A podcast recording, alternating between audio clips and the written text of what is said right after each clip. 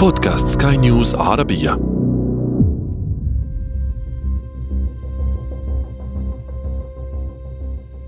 فوق جزيرة صغيرة تدعى تسمانيا تقع في المحيط الهادئ على بعد 240 كيلو مترا من الساحل الجنوبي الشرقي لاستراليا وتتبع أستراليا سياسيا. يتم العمل على صندوق غريب الشكل بحجم حافلة ركاب تقريبا. جدران الصندوق مصنوعة من الفولاذ السميك. ويطفو على سهل من الجرانيت. به بطاريات تعمل بالطاقة الشمسية وهو معد بحيث يكون غير قابل للتدمير. يقوم الصندوق بتخزين كمية هائلة من البيانات بشكل آني لكنها في ذات الوقت مشفرة. وضع صانع الصندوق رموزا رياضية على الألواح التماثلية هي التعليمات اللازمة لفك تشفير الصندوق وبالتالي الحصول على البيانات الموجودة به. كان متعمدا أن يكون تشفير الصندوق غير معقد بحيث يستطيع مكتشفه تحليل البيانات الموجودة به. شريطة طبعا أن يكون شخصا أو شيئا ذكيا ومتحضرا. هذا هو الصندوق الأسود للأرض. وهذا أنا عمرو جميل أحييكم. وأنتم تستمعون إلى بودكاست بداية الحكاية الموسم الثاني.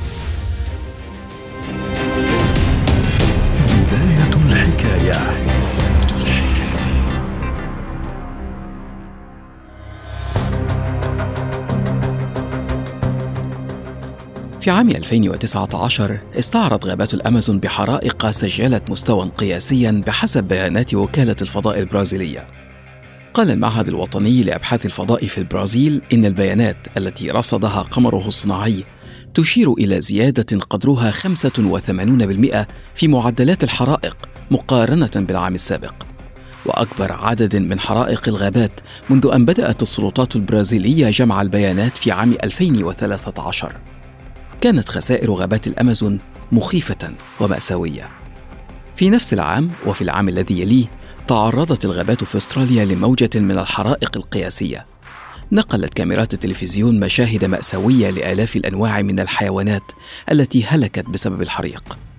قدرت الخسائر بتدمير أكثر من 26 مليون فدان وأكثر من ستة ألاف مبنى. قتل عدد من الأشخاص. وقدرت الأكاديمية الأسترالية للعلوم في جامعة سيدني بأن عدد الحيوانات التي هلكت بلغت أكثر من مليار حيوان. نعم، الرقم صحيح، مليار كائن نفق في تلك الحرائق. فيما تعرض ملياران آخران للتشريد من أماكن معيشتها الطبيعية. وفي أبريل من 2021 نشرت المنظمة العالمية للأرصاد الجوية تقريرها عن عام 2020 والذي وصفته بواحد من أحر ثلاثة أعوام مسجلة على الإطلاق. في نفس الوقت ضربت فيضانات واسعة النطاق أجزاء كبيرة من أفريقيا وآسيا، وشهدت أوروبا جفافا وموجات حر قياسية. بلغت درجة الحرارة في وادي الموت بكاليفورنيا 54.4 درجات مئوية في السادس عشر من أغسطس وهي أعلى درجة حرارة معروفة في العالم في السنوات الثمانين الماضية على الأقل أوضحت خريطة القمر الصناعي لنظام معلومات الحرائق التابعة لوكالة ناسا الأمريكية أن تأثيرات الاحتباس الحراري وارتفاع درجة الحرارة أديا إلى نشوب حرائق من سيبيريا في شمالي روسيا إلى بوليفيا في أمريكا الجنوبية. ومن ولاية كاليفورنيا الأمريكية إلى الجزائر وتونس في شمال إفريقيا مرورا باليونان وتركيا وإيطاليا وإسرائيل. باختصار كان جليا أن كل المؤشرات تقود إلى نتيجة واحدة العالم في طريقه نحو كارثة بيئية. ستتنوع بين الجفاف والفيضانات والحرائق وتقود إلى نتائج مأساوية. من هذا المنطلق بدأ علماء أستراليون العمل على صندوق أطلقوا عليه الصندوق الأسود للأرض. يقوم الصندوق الذي سيكتمل بحلول عام 2022 بتسجيل مئات مجموعات البيانات والقياسات والتفاعلات المتعلقة بصحة كوكبنا بشكل مستمر. بدأ الصندوق بالفعل جمع المحادثات والبيانات المتعلقة بالتغيرات في درجة حرارة الأرض والبحر وتحمض المحيطات وكمية غازات الاحتباس الحراري في الغلاف الجوي واستهلاك الطاقة والإنفاق العسكري والتغيرات السياسية وغيرها. يقدر المطورون أن الصندوق الأسود لديه القدرة حاليا على تخزين بيانات كافية للعقود الثلاثة إلى الخمسة المقبلة، لكنهم يعملون على تنمية قدراته بحيث يتسع لأكثر حتى من ذلك. باختصار هو صندوق أسود حتى إذا ما وقعت كارثة وانقرض الجنس البشري كان للبشر المستقبليين فرصة في معرفة ما حدث لنا. لكن اللافت أن الصندوق الأسود ليس هو إنذار الخطر الوحيد الذي يقوم العلماء بإطلاقه وبشكل عملي. تحدثت معكم في حلقة سابقة بالتفصيل عما يعرف بقبو يوم القيامة. قبو سفيلبارد الذي أقامته مملكة النرويج بالتعاون مع عدة دول وجهات دولية لمنح البشر فرصة للنجاة إن حدثت كارثة دمرت الحضارة. قبو عبارة عن حصن مصمم لحماية نسخة احتياطية من بذور النباتات إن وقعت الكارثة.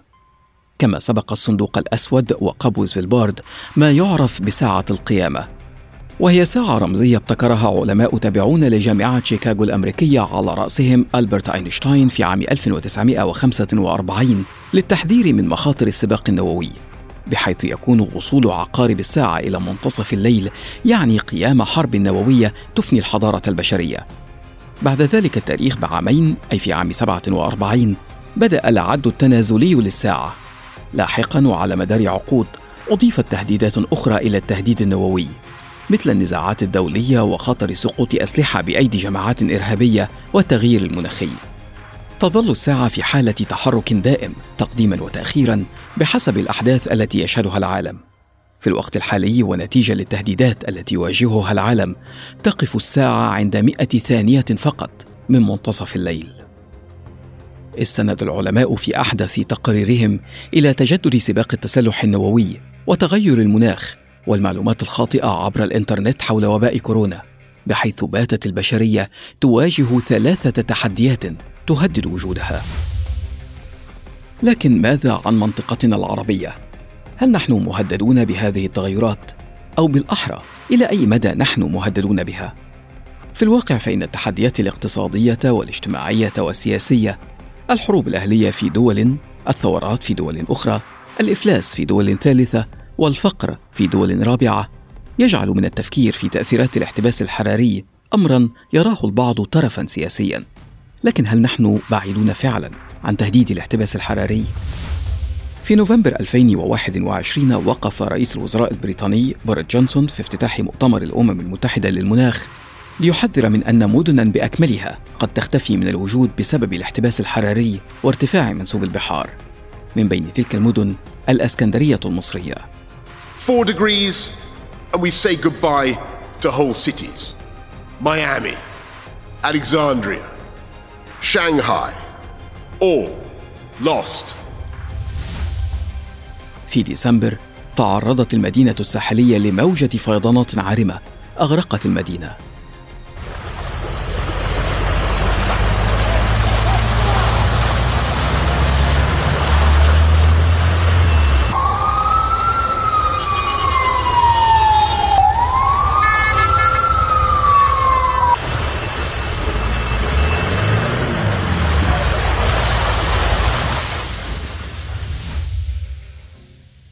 تعرضت كل من تونس والجزائر لحرائق غابات وشهدت أنحاء واسعة من لبنان حرائق كبيرة. أورد تقرير نشرته بلومبرج أن قطر ولبنان والأردن وليبيا والكويت والسعودية والإمارات على رأس دول العالم عرضة للإجهاد المائي والتصحر في العالم. وبشكل أقل تأتي البحرين وعمان واليمن والمغرب والجزائر وتونس وسوريا والعراق ومصر.